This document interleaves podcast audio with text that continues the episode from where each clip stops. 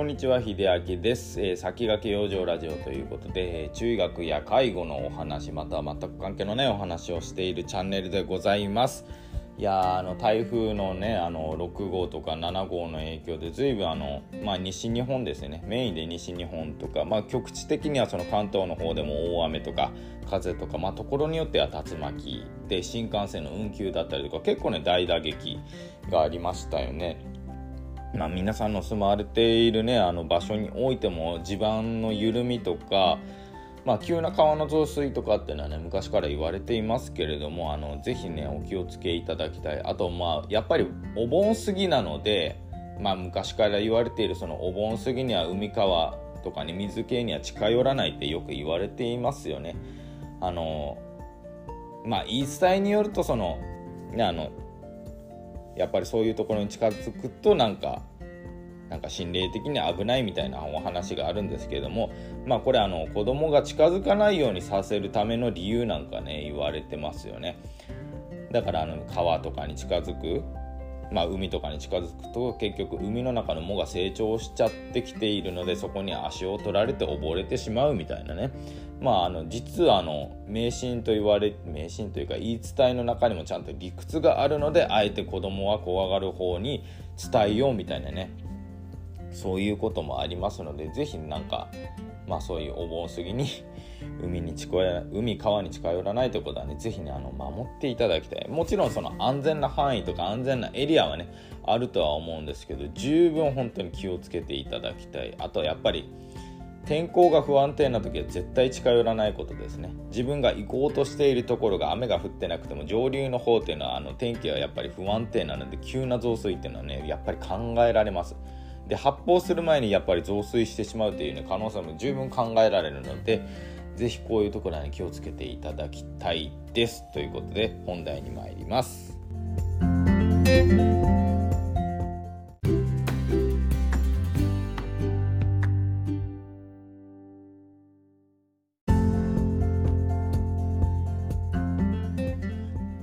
ことで今日の本題なんですけれどもちょっとねあのゲームのお話から、まあ、経済につながるお話をしていきたいと思うんですけれども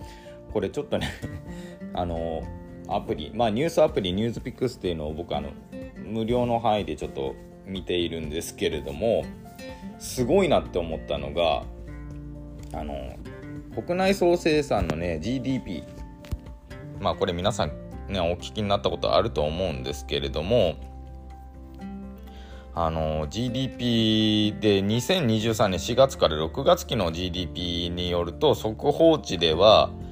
まあ、ちょっとに衣服とか娯楽商品などの反耐久財しかも財がこれ財産の財ですねって言われるものがあの前の前期の比率と比べて2.8%増と伸びていたそうなんですよね。まあ最近だとやっぱりその物価高によって消費の傾向がねあんまり見られなかったんですけども2.8%も増えたってことでその要因がゲームソフトだったらしいんですよね。今やその国内総生産の国内総生産自体にもすごく影響してくるこのゲーム市場ってねいやすごいなって思ったんですけれどもそのゲームがですねゼルダの伝説だったそうなんですよね。僕あのこの前今回出されたその「ゼルダの伝説」あの「ティアーズ・オブ・ザ・キングダム」ってね出されたんですけどもその前のあのブレ2年前のさ2年前じゃねえと56年前ぐらいに出たそのブレス・オブ・ザ・ワイルドっていうねこのゼルダのゲームもすごく爆発的にヒットして今更僕はそれをやってるんですけども今回出されたその新作まあ2年後の世界を描いた新作の「ゼルダの伝説ティアーズ・オブ・ザ・キングダム」が爆発的にあの世界で売れて、まあ、日本を含め世界で売れてそれが一旦になったっていうねニュースが出ててびっくりしたんですけれどもそんなことあるかと思ってで見たらですね世界累計販売台本数が3日間で1000万本だそうなんですよ。でこれあのギネスの世界記録に認定されたそうなんですよね。で結局発売したのが5月。で6月末までに1851万本を販売。いやすごいですよねこれは。でしかもこれ任天堂の連結決算。まあえー、と4月から6月の連結決算の最終利益は前の時と比べて52.1%との1810億円過去最高。ということであの自分の会社の利益を上げるどころか GDP もね押し上げるという結果になったんですよ。なのでしかもこの「Tears of the Kingdom」出たのが金曜日だったそうでなんかゼルダ休みなんかね いろいろ金曜日休みでよっしゃできるみたいな感じで過ごされた方も結構多かったらしいんですよね。いやもうここに何何でしょう。ちょっと僕が注目したのはやっぱり夢中になれるものがあるとそれだけ経済っていうのも上向きになれるんですよね。だから今の日本人マインドってちょっとそこが足りないのかなって思ってしまったんですよ。だから都合が悪いとやっぱり世界と比べたりとかもちろんその早くて安くてうまいみたいなのはちょっとやっぱり僕はあのよく放送で話しているんですけどもいい加減まあ時代遅れ。なのかなと。もちろん自分がその高級鳥でもないですしむしろあのやっぱり介護職なので給料ははっきり言って安いんですけれども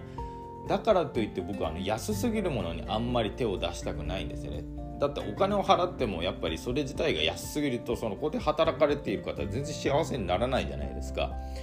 でも日本人ってあのケチってケチってケチって自分があの好きなものにはポンって出すじゃないですか。だから夢中になれるもの自体が今の日本にとってはだいぶ少ないのかなと思ってしまったんですよね。だからここで言ってしまうとその食うものとか身につけるものまで全部安くしてしまう。これどうなってしまうかっていうともうマインドがねもうなってきてるんですけどマインドがやっぱり良くない。経済を含めたそのどうやって自分がお金を使ったら循環していくかっていう想像が全くできてないのが今の日本かなと思います。なのでこうやってねあのゲームを買ってドーンってね上がってくれるのは非常に嬉しいんですけれども嬉しい反面ちょっと一時的だなと思っちゃうと少し残念な気もするしだから自分のねやっぱり今回のそのゼルタによってドンって上がったことによって自分が使うお金ってやっぱり経済に直に影響するんだなっていうことをね意識してほしいなとままあそのニュースの記事から見て思いました。まあもちろんこういう教育っていうのは子供の段階から始めていかなきゃならないしお金が欲しいお金がないと言われない。やっぱり日本人ってあの投げっぱなしで自分の自分がどうやってお金について勉強しようとかお金のついお金についてもうちょっと知識を深めようっていうね考えがあまりにもなさすぎるので僕も別にあのめちゃくちゃお金について詳しいですっていうわけではないんですけど日々そのお金がどう使ったら世の中に回るかとか別のところでねあの今だったらその拓也先生っていうね僕のいつも漢方相談してらっしゃる先生がしている先生がいるんですけれどもその方がお金の授業とか言ってもう本当に儲け度外視でお金の説お金とか、まあ、銀行だったり投資だったりお金の使い方ってこういうことだよってかこういうふうに回ってるんだよっていうのねあの授業されているんでぜひねあのこういうところでね勉強していただくのもいいかなと思います。あの高谷先生のお金の授業で気になったことはまあネットの方で検索していただいてもいいですしそのあの拓也先生ストアーズで検索していただいてもいいかなと思いますあのお金の授業で本当に勉強になるのでぜひね学んでいただきたいなと思います。ということでゲームを通して、まあ、経済のお話を今回はやってみましたけども皆さんどうか感じられましたでしょうか？まあ、経済回したくても自分のところに元手がないからそれは無理でしょってなるかもしれないんですけれども金に対しての価値観っていうのもだいぶね変えていかなきゃならない変革期になってるのかなって僕は思いました。ただ使ってるだけとかただ安いに飛びつくっていうねやっぱりその国民性っていうのはもう変えなくてはもう日本はいつまでたってももう先進国じゃないですよね。もうだいぶ進んでない。ちょっとね何でしょう停滞国になりつつあるのかなと。でそれがやっぱり危惧しているんであればお金に対しての知識っていうのはね学んでいただければなと思いましたということで最後まで聞いていただいてありがとうございましたそれではまた。